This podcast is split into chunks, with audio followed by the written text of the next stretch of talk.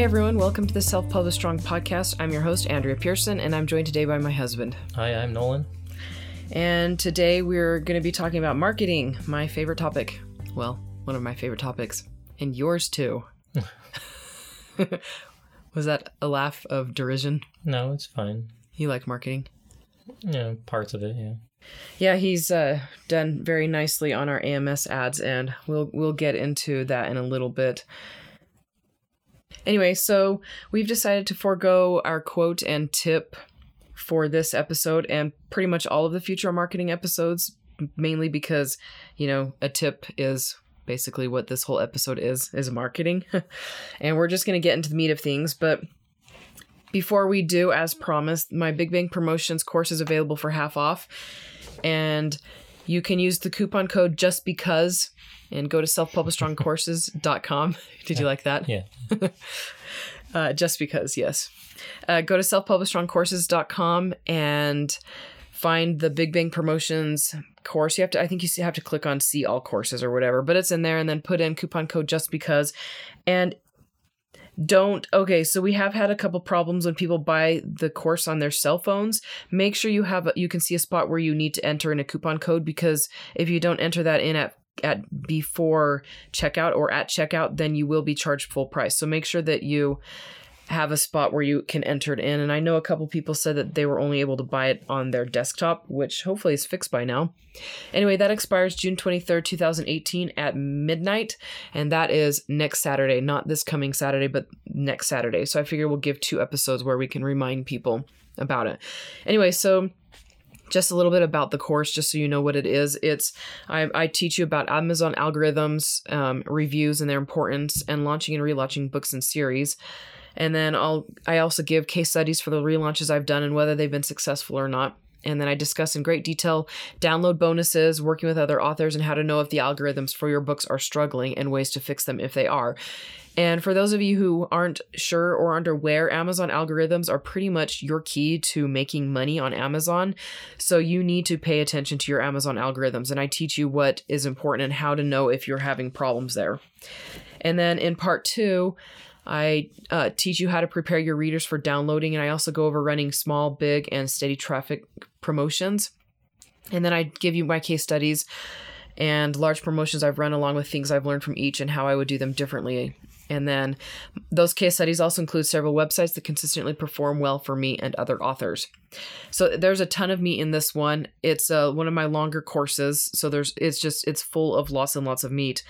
So, like I said, coupon code just because, go to selfpublishstrongcourses.com and it expires next Saturday night at midnight. That's June 23rd, 2018, for those of you listening in the future. We're now listening in the future from when I just said that. It's true. anyway. All right, so we've also decided to add a feature to the podcast where we showcase an excerpt from one of from a book from one of our $3 per episode supporters. So basically, if you support us at the $3 per episode level, you'll get uh, to submit movie ideas, you know, the movies you want us to talk about, and you'll get your questions answered. And then plus, we'll read an excerpt from your book. And the excerpt will need to be 500 pages or less or whatever. 500 pages, wow. I'm very generous. we'll read the whole book and then some. We'll read two of your books. You get a podcast. free audiobook for the $3 a month three dollar per episode. Per episode. Um, apparently, we're committing to that. yes, three five hundred words, five hundred characters there, including spaces. I like it. if you can't hook me, then then forget it. it was a dark and stormy night. Boom, done. I'm in. I'm in. I actually really really like uh what's her faces. It was a dark and stormy night, and Meg had a dream. And what is that from? They just made a movie out of it. Um, a Wrinkle in Time. Yeah, A Wrinkle in Time, which I, I would like to watch still. We still haven't seen that one. Anyway, Nolan Nolan really wants to see that one. no, I don't. he thinks they d- overdid everything. Yeah, it's it's a uh, cartoonishly absurd looking. Yeah, which doesn't mean it's not a horrible movie or not not a good movie. I mean. Yeah. Anyway, it, it, it offends me aesthetic, aesthetically. I am okay. Two, it's a visual two medium. Minute, two minute trailers and it offended it's you. It's a visual medium. They throw your best stuff in the trailer. Can't. Sometimes they even throw some of the best jokes in trailers and then they don't appear in the actual movies. Yeah. So I mean, trailers are lies where they try to. They're just sugar. It's like the which sugary one was it? The Pirates of the Caribbean one where How he says, "Take that," and it's like totally different in the movie. N- no, that he's like he's like we can't leave without Captain Oh, yeah. Jack Sparrow, and he's like and he's like let's go, and he totally says something totally different in the movie, and I was like that wasn't even fun. It wasn't even funny. The trailer had it right. Yeah. And then they didn't put it in the movie, even though it was the same scene. Yeah, Durr. yeah, Good exactly, job, Hollywood. exactly. So um, I'm I've got actor and stage experiences experiences. Uh, five of them. So I'm probably going to read the excerpts from the books unless you feel strongly, Nolan. Oh, go ahead. I, I sound like I'm reading. and then the thing and the other thing and where am I? And then, you know. Right? Yeah. Well, I don't know. I haven't I haven't heard you read for a very long time. Mm-hmm. Anyway, so the excerpt today is going to be from my book because you know, and then next week will be from Alice's book, And then our uh, and then my yours. book, and then Alice's book, and then my book, and then Alice's book until we have uh, other Patreon supporters, Or until we run out of books. or until we run out of books. Which, by the way, I've got over forty published, almost fifty now. So it's going to be a while. It'll be at least a year before we run out of books. I'm kind of doing a little in, inward uh, cackle and sinister laugh over here. I recognize you guys aren't my my target audiences, but I do uh, my target audience. But I do know that there are going to be readers. I mean, authors are readers too, and we have fantasy re- listeners on this show and romance listeners, and so we will. There will be people who will be interested in your book. So, I am going to do an excerpt from Discern, Mosaic Chronicles Book 1, which is an award winning and best selling urban fantasy novel by me. Okay, so I'm going to go ahead and read that. Says Nicole put her stuff down, not wanting anything to be in her hands when she picked up the disgusting book. She reached for it, but hesitated. Already she could sense warmth coming from the leather cover, and she wasn't even touching it. Its magical pulses were different from the other items. They seemed to drip off the book like sweat. Nicole hesitated, but wasn't sure why. It wasn't as if something bad would happen, right? She took a deep breath and placed her hands on the book. It shivered under her touch, and she cringed, pulling back. The sensation of warm leather made her flesh crawl, and she rubbed her hands and arms on her jeans, trying to get the feeling to go away. Come on, Nicole, don't wimp out. Without letting herself think about it, she picked up the book and lifted the cover. A wind rushed over her, blowing her hair back, roaring in her ears. She caught a brief whiff of tobacco smoke before the surge of air reversed and sucked the breath out of her lungs, making her gasp. The floor under her quaked, the book vibrated. The lever- leather on the cover moved, muscles beneath it flexing. Nicole tried to drop it, but couldn't. She was unable to control her hands or fingers. They clenched so tightly they ached. A shadow covered the pages of the book, preventing her from reading. What was going on? She gasped, gasped again, trying to breathe against the strong wind. Nicole felt someone touch her shoulder, but she couldn't move. Her fingers still clung to the book. The shadow on the pages shifted, roiled, and turned toward her, the brief outline of a face visible. It watched her for several moments. Nicole. The voice was soft, deep. A strange yearning inside her made, made her want to read the book, to understand, to join the owner of the voice, though she didn't know where or what he was. The wind slowed to a gentle and familiar caress across her cheek. Familiar? Then suddenly it all stopped. The book fell from her hands and slammed itself shut. She backed away, her arms, legs, everything shaking. What happened? Professor Coolidge asked next, next to her, making her jump. I I don't know. Nicole tried to smooth her hair, but her hands shook too much. She tucked them under her arms. It said my name, and, and there was a shadow in, inside it. Coolidge lifted the leather book. His mouth popped open in surprise. You've activated a force within it, something alive. He looked at her, fear and worry on her face. How did you do that? Nicole shook her shook her head. I don't I don't know, she repeated. Professor Coolidge put the book back on the table. I'm I'm not sure what to say other than the book is much more powerful than it used to be. He peered at her, scrutinizing her. And I'd love to know why it called to you, why you woke it up when so many others have not. And that's the end of the excerpt. I feel like I should ask you for comments. Good job, honey. Thanks. I appreciate it. Okay, so we're going to go into Oh, I have a so- Oh, updates. Okay. We're flipping a house. and we're finally getting it under control. Uh, the first two weeks were quite horrendous. The things we discovered there. Uh, normal people would have died, literally. Like we were, we were, we're ex, we're superheroes or something. I agree. there was a lot of dead mice everywhere, and mouse. It was and- very difficult to hire someone to tear it out for us. yes. But he did a very, very good job. He did, yes. And yeah, so he got all the dead, all the gross stuff out. Not all the dead bodies. There's still some dead bodies there. I feel like we're talking about a murder mystery. anyway, so we are flipping a house, and this week we've hired handymen to help us so that we can get back to focusing on books because flipping a house is time consuming. Who knew? Yeah, who knew? Everybody. Everybody. This was our first house to flip, and uh, my brother flips houses. He's flipped four or five now, and anyway, so and then his realtor friend's been doing it for eight years, and he's mentoring us through this. It's kind of exciting Through the grieving process. through the grieving process of dealing with moldy and rotted subfloors that we're having to tear out and joists that are actually healthy, surprisingly. Yeah. Yep. Anyway, okay, so we are going to go on to our Patreon uh, questioners, Patreon supporters questions, and that's that's you, Alice. so Alice was asking about marketing multiple pen names and managing multiple pen names while raising a toddler, which um, we kind of know a little bit about. Do you have any initial thoughts on that? Don't mix them up. Don't mix what up. It- the the pen names like don't promote, cross promote. oh yes, yeah, Um, it totally screws you over. Yeah. So don't tell your readers. Uh, is that what you're talking about? Don't. Mhm. Yeah. So expound on that a little bit. Um, so like say eh, for instance, fantasy and romance. If which you're which she's doing and that's what I'm and that's doing. what we we did. Um, if you tell your fantasy readers that you wrote romance, they start buying your romance books, and then in your also boughts on the bottom, instead of showing your other fantasy books, it starts showing romance books. So use me as a case as a Don't do that. We did that. Don't do it.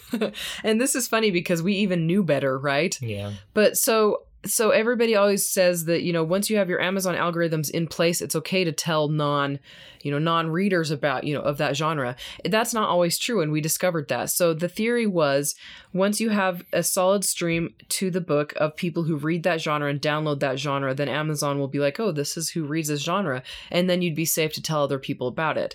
Well. I had a nice steady stream, a very nice steady stream on my my western, my sweet western romance books, and then I decided I was like, you know, I have a lot of readers who will read everything I write, and I felt bad hiding it from them. So I told my readers, and if you go to Andrea Kate Pearson's books, my romance books, you will see fantasy in my also boughts, and you will see books that have nothing to do anyway. So I totally messed up my also boughts on on that. Which, by the way, when you mess up your also boughts, you mess up your algorithms. Amazon's It doesn't know who to show the ads to. who to show the books to, or yeah. I mean, uh, it doesn't know who to target the ads to. It gets confused. for the AMS ads. Yeah, no, for the algorithms, they don't like you break. Oh, you mean when Amazon sends ads yeah, out? because they, they they you sp- it spends a lot of time trying to be very targeted, Mm-hmm.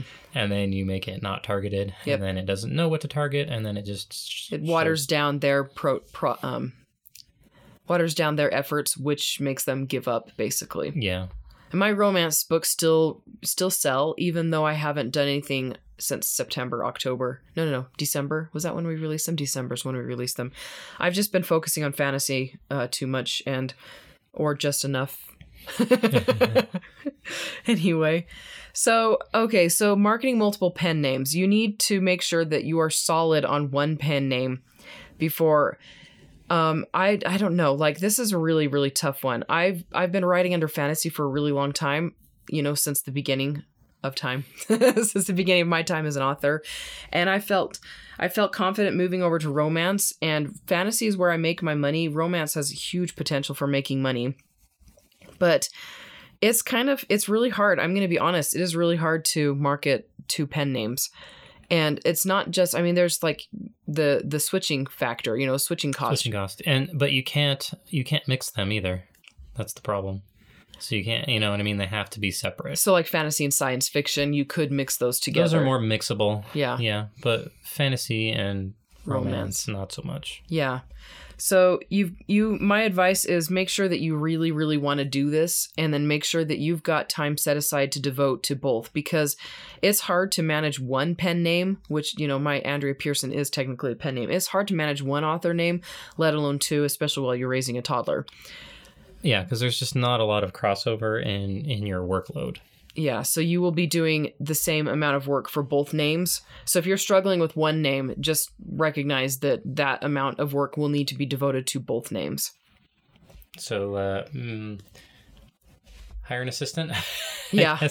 I mean, because I mean, in order to really be successful at two, and you can be, Yeah. it just takes twice as much work. I Yeah. mean, it just does. It really does, yeah. um, because you're always going to be shortchanging the one, Yeah.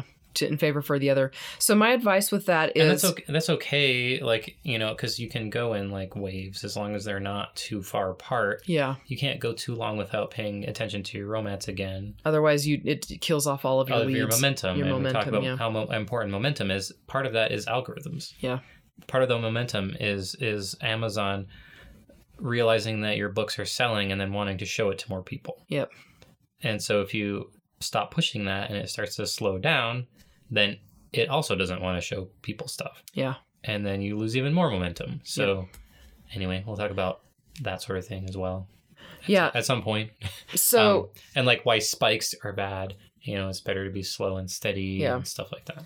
So, okay, so my advice is focus on one genre for 6 months of the year and then focus on the other one. So, you if you are a fast writer or even if you're not, write as much as you can under the one genre and and then don't release them and do staggered releases while you're writing the other genre so that you've got something coming out all the time.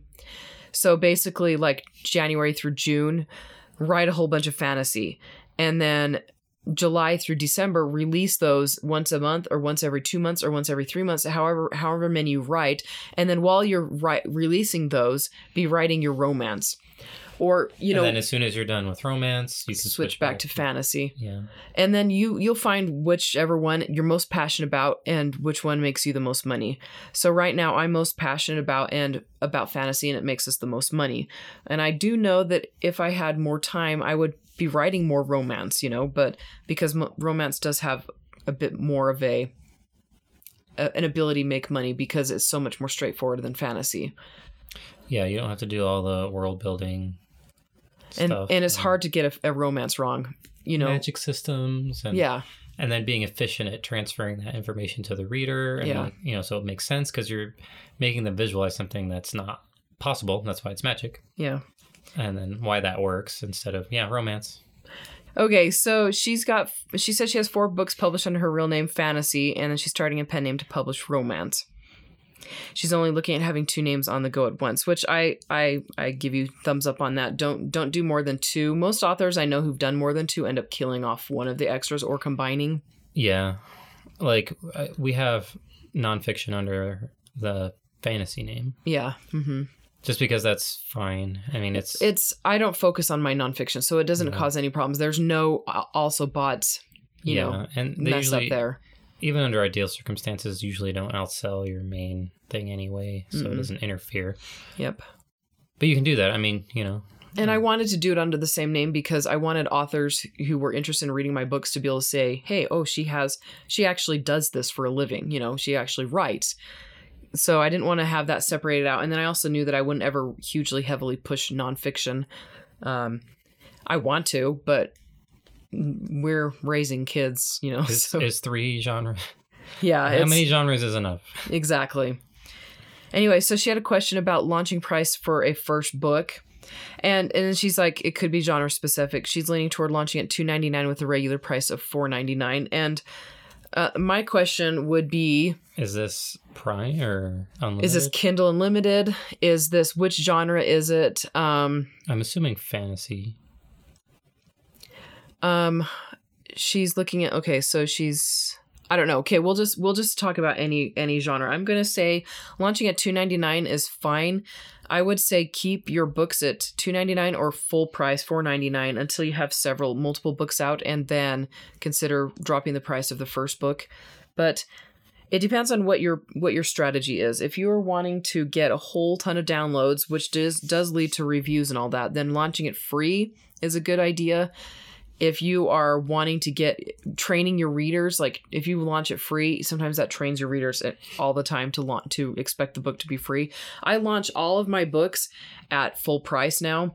I don't I very very rarely launch at at free or at a discount mainly because my readers I've been doing this and so if they're going to buy they're going to buy. And Kindle Unlimited, you get pages read and so I launch my new books into Kindle Unlimited and then after they've been there for a few months I pull and put them out wide. Um let's see. Do you have any thoughts on the price? No, that that makes sense. I, I'm we don't have enough information, so um, on to answer this one. But I think we've covered kind of the basis. The, the biggest question I had was if it was in Kindle Unlimited because that changes things quite a bit. Yeah, it does. Because it's kind of like launching free and for full price at the same time. Mhm. Um, and also, it depends on when your next book is coming out. Yeah. Um, you know, if it's close, then I'd be more inclined to say two ninety nine. If you're going to release another book quickly at four ninety nine, Mhm. You know, Yeah, as don't- a lead in book. But if it's going to be more, if it's going to be a long time before you release, then I don't know. Yeah, I would say if it's if it's not a first book in a series, launch at full price. Don't launch at a discount price, um, because you have you'll have readers who will buy your books at full price, and then you'll want to wait six months to a year before you discount again, because you don't want to launch at full price and then be disappointed that nobody bought it, and then drop you know nobody ten people, thirty people, hundred people bought it, and then be like, okay, well, if I drop the price, you know, and then drop the price a few weeks later and then have more people down, you'll, you're burning your most dedicated readers when you do that. And then, and it's also training people to wait for, you know, a couple of weeks until you drop the price. So, okay, so I guess for this one, I should have had you read these questions a long time ago because I w- didn't know you'd want follow up questions for her. That's fine. She can submit them. I mean, Yeah, you can. Yeah, go ahead and and if you'd like to, go ahead, Alice, and give us a little bit more information on that Kindle Unlimited, um, the genre and all of that, and then we can better answer that one. And then she asked if there's anything I do to help switch between marketing time and writing time. And I'll just I'll just read the rest of her thing here. To put you like to put you in the right mood for what you need to focus on, especially when I have limited time to work on my author business. I find it's hard to make sure I'm striking the right balance and keeping up momentum on both marketing and writing my I'm a project oriented person. I don't deal well with daily maintenance. Nolan's nodding. Uh, I think I've said that a few times on this podcast. And so I do things in in like um big chunks. So I will take like a day or a whole week off of writing to get a marketing system set up or to get my automation sequence go- going or to, you know, whatever I need to do. I'll, I'll take whatever time I need off of writing because I know I will always get back to writing. And then if if I drag it out, it takes forever and I never get anything done. And so with marketing, like I, I'll set up my Facebook ads and I'll do a whole bunch of stuff all at once and I will monitor my ads and everything. And then I have gotten to a good system with monitoring ads where I do it about once a week or once every two weeks on Facebook since they don't require as much hand holding now. And where where that works out and that doesn't detract from my writing, but I don't start new ads until I am ready to take a break from a book generally. If you are a daily maintenance type person, I would say set up a, a solid schedule where you write before the kid wakes up, or you write during naps, or you write after bed. And then the other times when you're doing other things, you mark it. And my my thing as a parent, and I know this doesn't a lot of people don't necessarily agree with this, is this is how my mom raised us. I want my kids to be as independent as possible. And so they have lots of mommy time. They get cuddles, they get hugs. I read to them and everything, but I don't spend every single waking moment entertaining them, mainly because that leads the child to grow up to believe that mommy is there to entertain them constantly and then they get bored easily and expect you to solve their boredom. And this has been hugely beneficial for me as a as a writer and a mom to young kids. I we I get up in the morning, I get my work done, you know, book work done, whatever I'm working on, and then they wake up at 7:45. I get them fed, dressed, and happy, and then I set them loose on the house for an hour, an hour and a half, sometimes 2 hours depending on them, and then I get more work done during that time. And it's not as easy when you only have one child i'll have to say that but our oldest she's actually very independent because i was that way with her you know i would give her i would come up with games that were applicable to her age. Like one thing i did was i got like a wrapping paper tube an empty one and i taped it to the wall and i gave her a marble and i let her roll it down and you do it at an angle and she did she played with that thing for hours and and he plays with her now playing with that. So i would find little type things that she could do to entertain herself that didn't require a lot of input from me. And this is very geared to people who have kids and i realize most of our listeners don't have kids probably the vast majority don't or don't have little Well, the- Her kids. specific question is about that. So. That's true. Good point. So i'm not wasting everybody's time. No, i'm yeah. actually asking answering her question. Yeah, anyway so so and then take advantage of nap times just making sure that you are you like uh, some people say and this has helped me too the night before make sure you know exactly what you're going to be working on the day after the next day so that you're ready to get working on it as soon as you wake up uh, do your most important task first. yeah exactly like if you know that if you get online you will never write then you need to write first and you know get that out of the way before you do any of the other little odd and, odds and ends. So here's the thing marketing does not matter if you are not writing books. If you're not producing more books, then it doesn't matter how much marketing you do. You will eventually run into a dead end and eventually will run out of readers. So make sure you are writing books and putting that above and beyond marketing. Okay, so that was involved. I hope that that answered questions. If you have any more questions, Alice, go ahead and ans- ask them, and we can clarify. If it's a, if it's a short clarification, we can clarify and say the next episode. And if it requires longer clarification, then we'll probably put that until the next marketing episode. Anyway, so you want to give us some updates on AMS and all that? No. You said you had juicy details. Uh, well, it's. Um, I mean, I can. It's not applicable to the topic of this episode. well, I know, but we are gonna every Okay. episode we're gonna give a brief update on what we're doing. Well, this is more. I don't want to say a secret, kind of obvious thing. It's about targeting yourself. Oh yeah, go ahead. So, uh, have you ever been to your own author page? Me? Are you asking Anybody? me? Just like Oh. this is like I'm like they can't answer. you author. Hey, you Andrea. yes, Have you ever been to your homepage? I I go there every day, Thank you. Ten times a day. I, everyone should. Um, hers, not your own. yeah, everyone should go to Go to mine. Andrea's page. um, there's at the top, right? There's like your picture, hmm and then there's like books and a list horizontally, right? Yeah.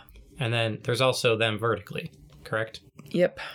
And then the first vertical slot hmm is a sponsored product ad. hmm It could not. It could very well be someone else's book. Unless you are targeting yourself, it will be somebody else's book. Yeah. target yourself because you don't want the first book people see on your own author page to be someone else's book. Do you understand? The wow. the number one search term that sells books for Andrea Pearson is Andrea Pearson. Those like five percent. I know ACOS isn't. You're not really supposed to use uh, as a. It's a way of measuring, but I'm talking 25, 50 percent or less. hmm Down to I've had two and a half percent ACOS sales Yeah. targeting Andrea Pearson. It seems kind of silly. Why would you spend money when they're already on your page? They've already made it to your page. Because then you're not getting they're not getting distracted away. because then they don't get pulled away from your page. yeah. Once they're there, you want to keep them there. Yeah. And if they clicked on the sponsored product ad you and spot the book, it's worth it. Yeah. And you can do the same thing with titles of, of your books, right? Target Yes. your titles of your own books so that yeah, they don't seem to sell as much though. Um, I mean, I've done Mosaic, like all the big Mosaic Chronicles, you know, Kilenya. Um, they do occasionally, but the number one search term that sells books for Andrea Pearson is Andrea Pearson. Mhm. Period. By a lot. Yeah. By like ten or fifteen to one search terms. Which is awesome. I mean, I mean, It may take it's a while kind of self fulfilling because they're searching for me. But exactly, but they're but you're keeping the traffic of people who actually got to your page. yeah, exactly. So anyway, there's my juicy detail. Don't let other people outbid your traffic to yourself. Yeah. And this may not be applicable until later when people are actually bothering to search for your books because when That's that's why you run promotions and things like that. right. so uh, So that so it- especially do it when you're running a promotion. Yes. Yeah. I made sure we had a ton of those going when we did a BookBub and I captured all that traffic and kept it. yep. because people will siphon off your traffic. You you get a BookBub, people come to your page, see somebody else's book, and then leave. Yeah. You want to keep them on your page. Yep. That that's my that's my main thing. And um, sometimes people forget about you, and I don't know. It's nice to like they're like don't necessarily remember the name of your book. They just remember you're an author and like what's that one person's book I liked again, and then they type in the name Yeah. And then find you again. I don't Yeah. know. Anyway, there you go. There's my there's my tirade. There's your little juicy tidbit about AMS ads. Yeah, it, they're really effective at um, leading traffic to places where people will buy stuff. And if Amazon thinks someone else's book will sell on your page better than your own, then they will show someone else's ad on your page. Okay, so an update on Facebook ads. Um, I've my one box set ad finally ran its course. It was getting really good clicks and everything, but the relevancy score was going down and the cost per click was going up, which no, the cost per click was staying about the same. The relevancy was going down, which means it was no longer relevant. The audience had run its course. And I got it up to $16 a day, which I feel really good about. I've never been able to scale an ad that much. And I have I I took the ad, I didn't turn it off, I actually just changed the audience.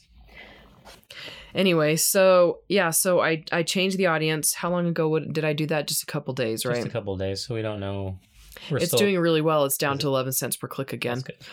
Yeah, so and I dropped the cost. I, it's down to like $10 or $12 a day or something. It'll so take time to get data. Exactly. So I'll keep everybody updated on that one. And that's one ad. I've also got one ad going to the Shade Amulet, and that book still sells. I mean, I still get a decent ROI, ROI on that ad. Anyway, so let's talk about launching and relaunching. Do you want to tell talk about? Do you remember how the launch for Key of Kilenya went The original? Yeah, the Like, original. Way back in the Yep. day? way back in the day? No, I don't remember. okay, so we launched it at free. oh, yeah, we did. and we are going to keep it free for a while and after one full day we panicked because we had so many downloads we had a couple thousand downloads in one day and we raised it to 99 cents Silly us. that was a bad thing to do. We should have just left it and released Yeah, the second but book. we are so brand new. We had no idea. We were We're like, like, we're losing money, we weren't we thought, yeah, we weren't. yeah. Yeah. so that was a mistake. Don't i mean you see a book getting downloaded don't panic and be like ah crap they you know because they wouldn't download it at a different price. That's the reason they're downloading it. Yeah. so you you release a book at 99 cents and it's doing really really well and you're like crap i'm losing money. Raise it to 299 that it shoots yourself in the foot basically so the key of Kilenya, i would have to say releasing it free was a very good idea and the reason for that is I had zero other books out, and the whole purpose in the beginning is not to make money. It is to make your it is to set the the set the groundwork for a future career. And so you do what you need to do to get reviews and things like that. And this is obviously not going to be this is what has worked for me and I'm only talking to my own experience here, but releasing in the very beginning at free will help garner traffic and reviews and things like that especially if you go and you know take my increase your reviews course which actually has got some good stuff in it It actually does. That's good. it actually does i'm so self-deprecating anyway let's see so key of Kilenya released it free we raised the price 99 cents we made $30 in one day and we were like Woo. woo We're rich. yeah, we thought it was so awesome. And then sales dropped to zero because everybody's like, wait, I thought it was going to be free. And then Ember Gods, we released Ember Gods. So that was, let's see, we released Ember Gods a few months later. And then we, re- we released Samara uh, the next month after that. Now, here's where we should have, um, we made a whole lot of, uh, put a, push the key of Kilenya quite heavily, which we should not have done because I had thousands and thousands of downloads, and then nobody, they didn't, we had very few downloads on the next book because I, you know, didn't have anything for them to read after they downloaded that first book. Book uh book two and three are your most important books, I guess. I mean, you have to you have to you're creating a habit in people. You can't create a habit with one book. So, what do you mean? What do you mean creating a habit? Like for them to read, to like they want you know they read something. Reading Andrea Pearson's book sh- should be somebody's habit. Okay, I see what you're saying. Like, and you if you have one book, it can't be a habit. Yeah, they're not gonna. then you're done. No, yeah, And studies have shown that uh, that readers don't even remember names of authors until they've read three or four books. And so that's true. I mean, I've read two or three books of several authors and I can't even remember their names, you know? We launched launched Key of Kilenya, and then when we launched Ember Gods, we did all the same things all over again. We put a lot of money toward it, and they they had nowhere to go. Like there's two, only two books, and nowadays it's even worse than that. There's so much more competition. This was in 2011, you know. And then I released Samara, which was a passion project that I probably I don't know. It actually was our best selling book for a long time because it was in the romance genre and it had a cute cover. But it's it did nowadays. I mean, two fantasies and then one romance that was tied to the fantasies and in, in ways that confused people. You know, because they they saw that it was a Kilenya romance, so they're expecting magic, and there was no magic in it, and Jacob wasn't even in it, and anyway, um, it was yeah, it was a, a it was a side character. I mean, she's you know it was about she's his brother's girlfriend. yeah. It was a cute story, and it's still one of I mean, not any it's not anymore one of my best downloaded books, but it was for quite some time. Okay, so then August Fortress came out, and we started doing things. We started learning, and we I put uh, Key of Kilenya up at free, perma free, and that's when we actually started making money in the triple digits per month. Which, Ooh. yeah, I mean, I was pretty excited about that middle grade fantasy. Nowadays, I understand how hard it is to sell middle grade fantasy. You know. And then, anyway, so then we released the books every few months after that, and it was pretty. We did it pretty much on schedule, like every four months you know? And so sales steadily increased. I did not do any major launches, and I still do not do big launches. And we can talk about that in a little bit, but okay, I'll, actually we can talk about it right now. So a big launch, I'm I'm still not I think that if you are aiming for Amazon algorithms, I, it's really easy to mess up a big launch, and it's and big launches tend to be very important if you're in Kindle Unlimited. My my thing with big launches, if you're going to do it, make sure you do it right. Make sure you do send the right traffic there. Make sure you have a lot of reviews. Make sure you've got the right price for other book like books. Like look at other books in your genre. What what are they being launched at? And then the right promotional websites. I mean it's so easy to mess up a big launch and lose a lot of money. And so i what i generally do is I do big launches occasionally, but I generally save my money, my marketing money for promotions that are epic, that are huge. And I usually wait until there's several books in the series. And a lot of the time, it'll be like I'm releasing book five, but I put all my money to book one. And so it's kind of like a launch for book five, but it's more mostly pushing book one. And I've had a lot more success doing that than with big doing big launches. And most of my books, this is all because my books are all wide, and so things are a little different when you're not in Kindle Unlimited. But for Kindle Unlimited for the Shade Amulet, we did we released in December and then we did a huge push in January, and it it's it's done well. It's still holding on to that, you know. Yeah, it's hard to, especially when it's your very first book. Yeah. Because people will look at like your other books and you don't have any other books. They'll be like, "What other books has this person writ- wrote?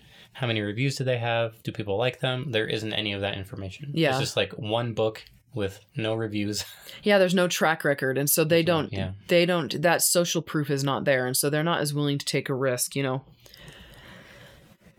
Um. Let's see. So when I released Discern, uh, I did things a little bit differently. I wanted to make sure that I did discern right, and by right I mean I had two to three hundred beta readers, and this was all marketing. It wasn't necessarily because I didn't have confidence in the writing.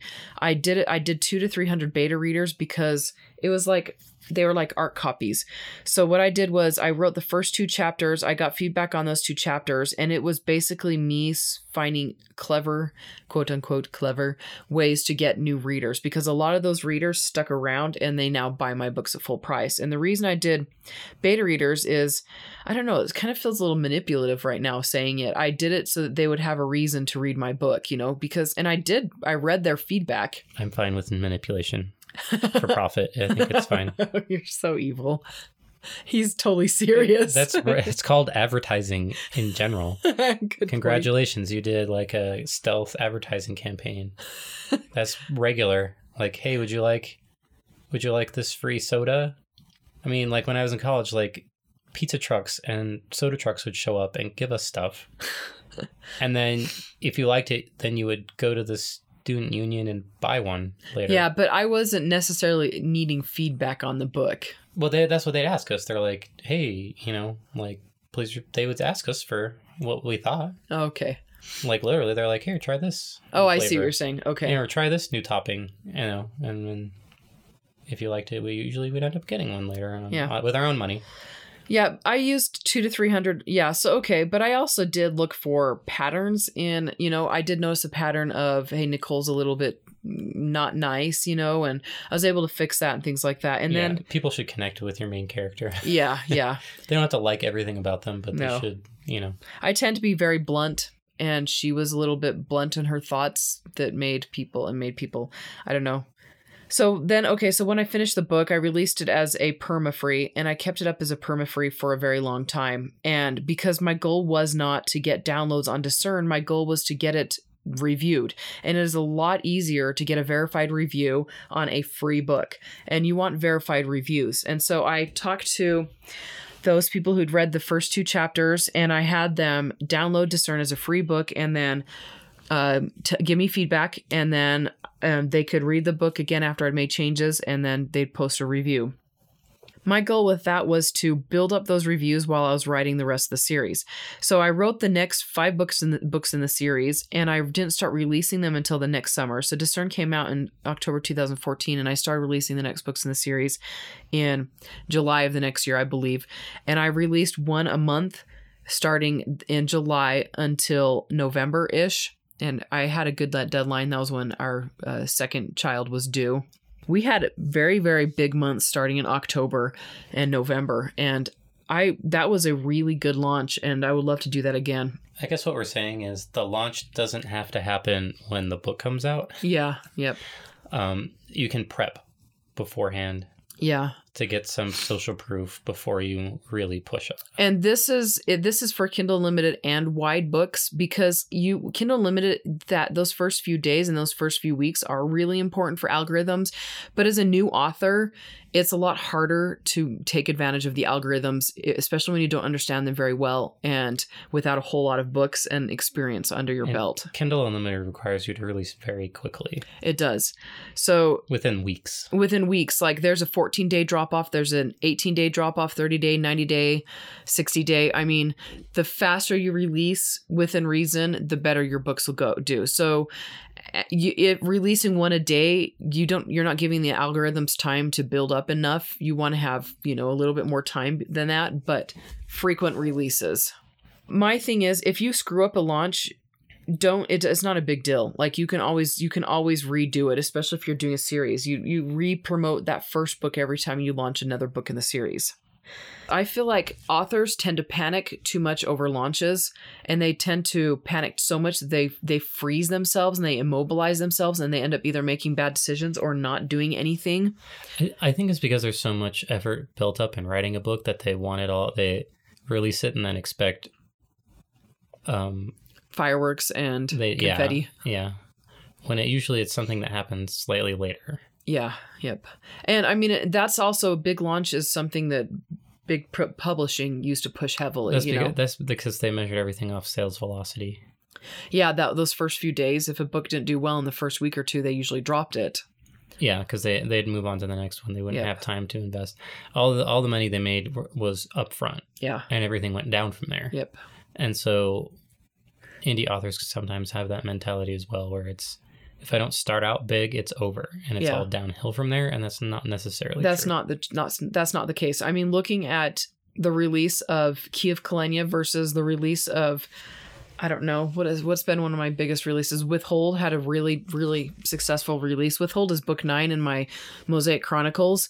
It there's there's huge difference there, and so the re- release for Withhold, we did a lot of different things with that, and I'll talk about that in just a minute. But my I know that Amazon algorithms they they favor big heavy heavy launches, but at this point if a big heavy launch is going to freeze you up and make you unable to do anything, don't worry about them. Write your next book. Write your next book, do a quiet launch, you know, f- focus on getting reviews and then I mean think this kind of stuff if it stresses you out, then it's just going to make it so that you can't be effective and your goal is to be an author, not to be, you know, somebody who, you know, worries over all the marketing and promoting and all that. which is part of it. You have to do that. You have to wear that hat, but Yeah. not at the expense of actually. I mean, you can't promote if you don't have a book. Yeah. You can build a newsletter list if you but I don't have a mean, there's book, no but there's no point. there's yeah, you're not going to make any money. Like literally no point. Like the the only reason why marketing is even a thing is because you wrote a book. Yeah. So write books. Yeah, exactly. Also, releasing a new book is a great way to promote a previous book, especially if it's in the same series, you know. Right, and you can put that in there. Like in in to celebrate my third book coming out, um, book one is on sale. Yeah. Mhm. Yep. Have people do that all the time. It's not weird. Okay, so my recommendation is to write, write, write with minimal advertising until you have a solid backlist. And by solid, I mean like six plus books, hopefully in the same series. Then hit the first book hard.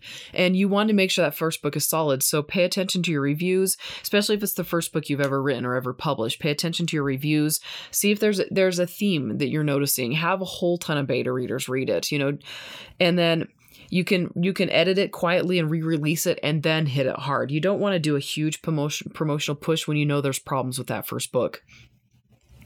And make sure that the book covers are solid and things like that. And then you can focus on successful launches thereafter for each and every book you release if that's what you want to do. But don't panic over launches.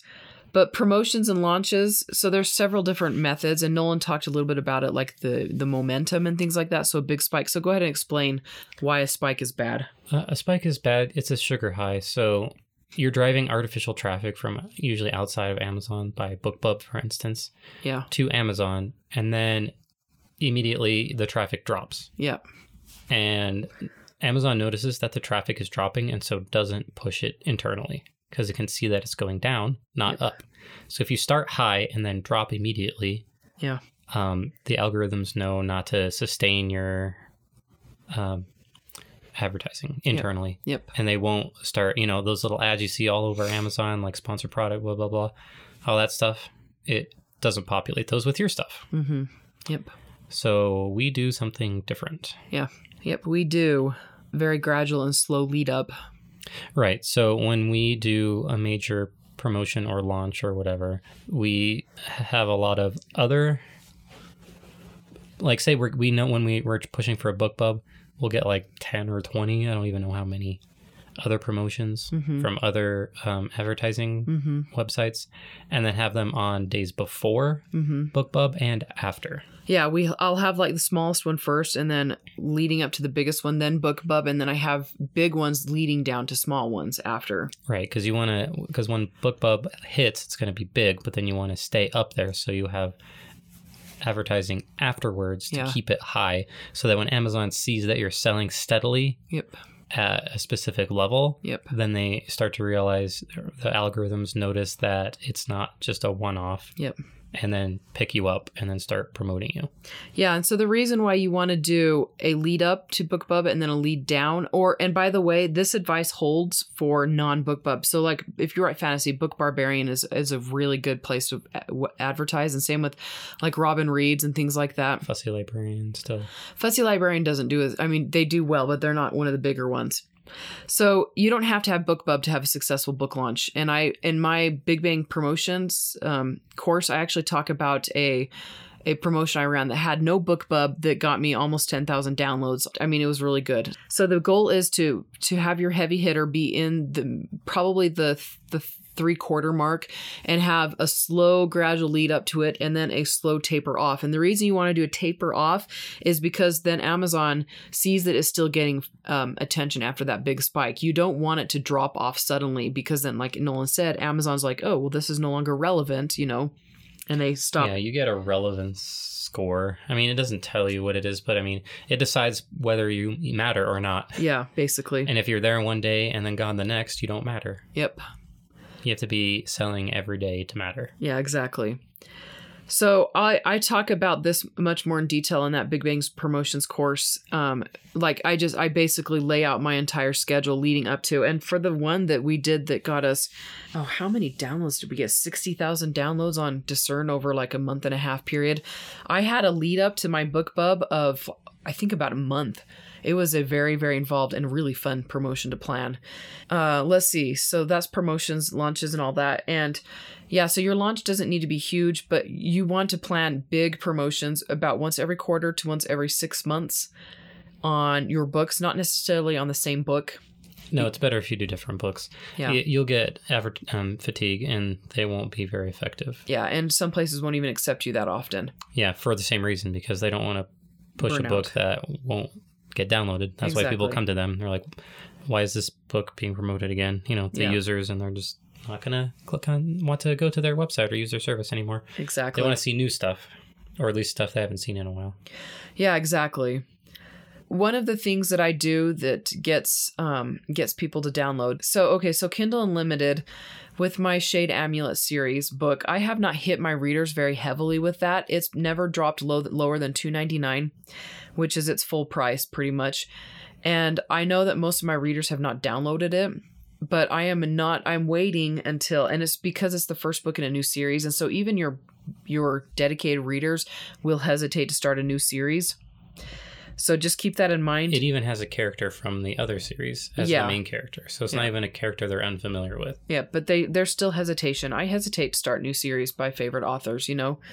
I will I'm going to be planning a big promotion. I'm hoping to get a BookBub obviously, but if I don't get one, I, it's not going to be the end of the world. I'll still do my promotion, but what I'll do with that one is I will do download bonuses, incentives for people. It's an ethical bribe for people to download and uh, I also talk about that in the Big Bang promotions course. I tell you exactly how to run that. But what I've done in the past is I've used um, uh, just odds and ends, little things, uh, bits of artwork that we've done. Uh, I've turned my book covers into coloring pages. Um, these are things that my readers actually requested. Word searches, uh, other authors' books. Um, let's see what else.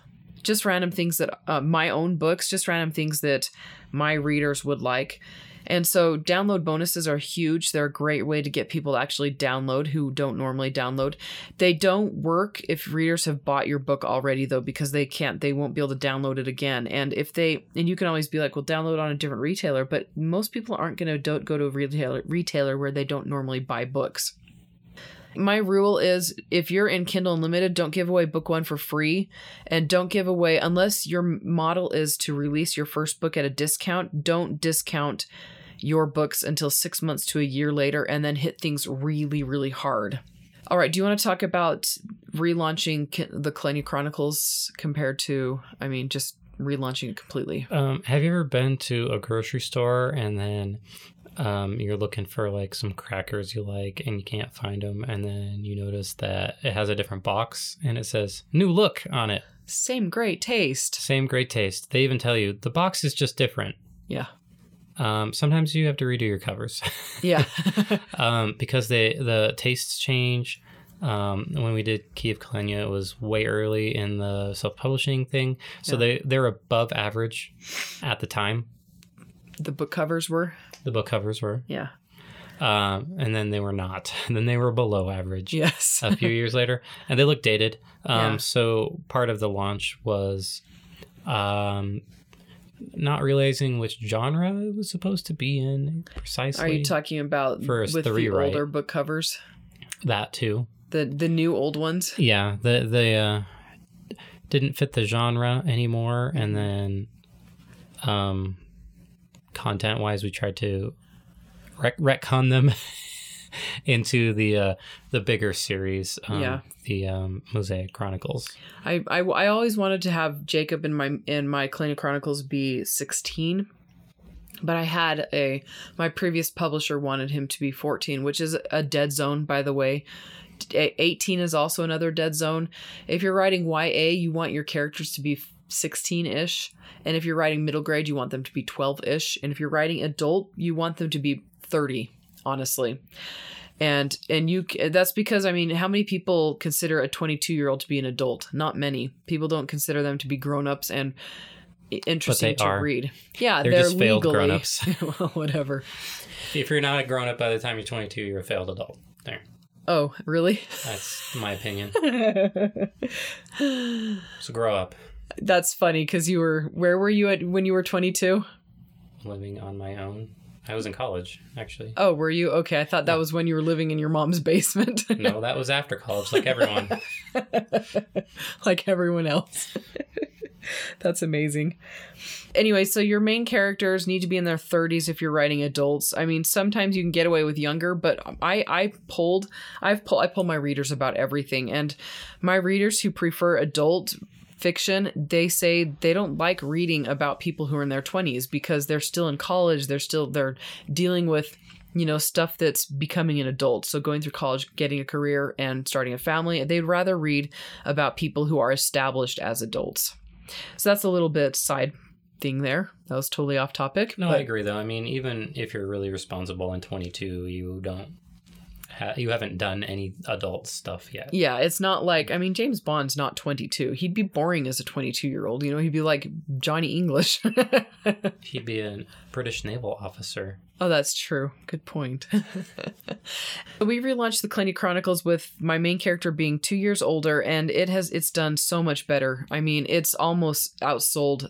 Eh, in let's see, Kilenya series was up from 2011 through 2017, and in the it's been six months now since we released the new series and they've done almost as well as the book had done in se- the series had done in six seven years so we gave them new book covers and we launched them under new asins do you want to explain why we decided to relaunch them as completely new books Um, all of the old reviews didn't correlate with the new material. that was a side reason Okay. The main reason is algorithms Oh, that too. We wanted to start over because they the, they were trained to look for different people. yeah Yep. The, the audience was a different audience than the one we wanted. I actually totally screwed myself over. I re I published, I mean, I advertised with romance authors, and so the Key of Kilenya's also boughts were like all over the place, nonfiction and fiction and thrillers and romance. It was just they were it was a mess. Yeah. And so yeah, relaunching under a new ASIN, it's like a fresh start. So you, we had new book covers, new descriptions, Had to give up all the old reviews and all Which the old stuff, but it wasn't. doesn't even doesn't even care, care. I mean, I don't even care. I mean, Yeah, I of had But- like 200 reviews, but Yeah. Just keep in mind you are losing all that stuff. you're losing that stuff but if i mean you're gaining so much so much more i feel like that's like very dramatic You're potentially gaining more, yes. yeah yeah you want to make sure you do it the right way though. So you relaunch make sure you get lots of reviews. If you do any shared promotions, make sure they're with the same genre. yeah same genre with with other authors. Yeah i do recommend doing newsletter swaps and things like that with people who are in the same genre not just same genre but same su- subgenre.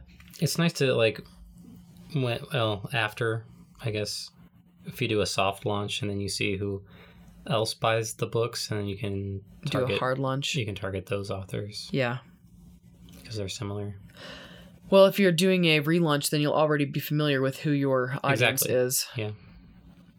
Anyway, so yeah, we relaunched the Kilenya Chronicles in November. I we we released all of the books the same day, which read through was pretty awesome. I mean, we had a really good read through. I did learn that epic teen epic fantasy is still a hard sell because it's it's not quite Being number two in epic teen fantasy is yeah number one hundred thousand. yeah no it was like uh, number four thousand or something like yeah, that. well, yeah, four thousand. It wasn't nearly as fantastic as we would have hoped it would be. or yeah, or teen uh, royalty. Yeah, actually, I Um, was in Teen Royalty because he is a teen royal. So Yeah, no, we were we were like top ten teen royalty. Yeah, fantasy royalty. For Yeah. whatever that's worth. exactly. So it's still a tough sell, but it sells much much It better. does so much better. And I I did a lot of changes in that book edit- editorial wise. You know, it wasn't just his age. I did make quite a few changes in the story itself. So. So if you're thinking about relaunching, uh, here, I mean, what are the questions they should ask themselves? um, okay. Um, what makes me feel like relaunching would be a good idea? yeah, What is it specifically? Do you think it's your book cover, uh, the genre? Uh, you know, do you want a fresh start and think you could do better now? yeah, because you're going to need to do all those things anyway. Have a clear idea of why you want to relaunch and Mhm. what your target is. Yeah. Maybe you targeted the wrong people the first time, Mm-hmm. and maybe your editing doesn't need to be changed that much. But since you were advertising to the wrong people, um, it wasn't effective, and so uh, Amazon or whoever's algorithms are looking at the wrong people trying to sell it, that book to them, and then they're not buying it, and Yeah. you're not getting anywhere. Yep. Because you're like, hey, this person, I'm looking for this person, buy my book, and they're like, no, Yeah. you know, and but that's who that's the pool of people, some of which did buy it, so the uh, Amazon out mistakenly thinks that those are the people that are most likely to buy your book because it's the only people that it's seen. Yeah. That's what we mean by algorithms, you know, like the, So the program that decides who to show what to. Okay, so I mean, you're. Th- what are the reasons why? I mean, to fix algorithms. I mean, what else? Why else would somebody want to relaunch? Book cover, like I said, um, it doesn't fit the genre anymore. Yeah, and you don't needs to be have to do relaunch as a new ASIN to switch the book covers out.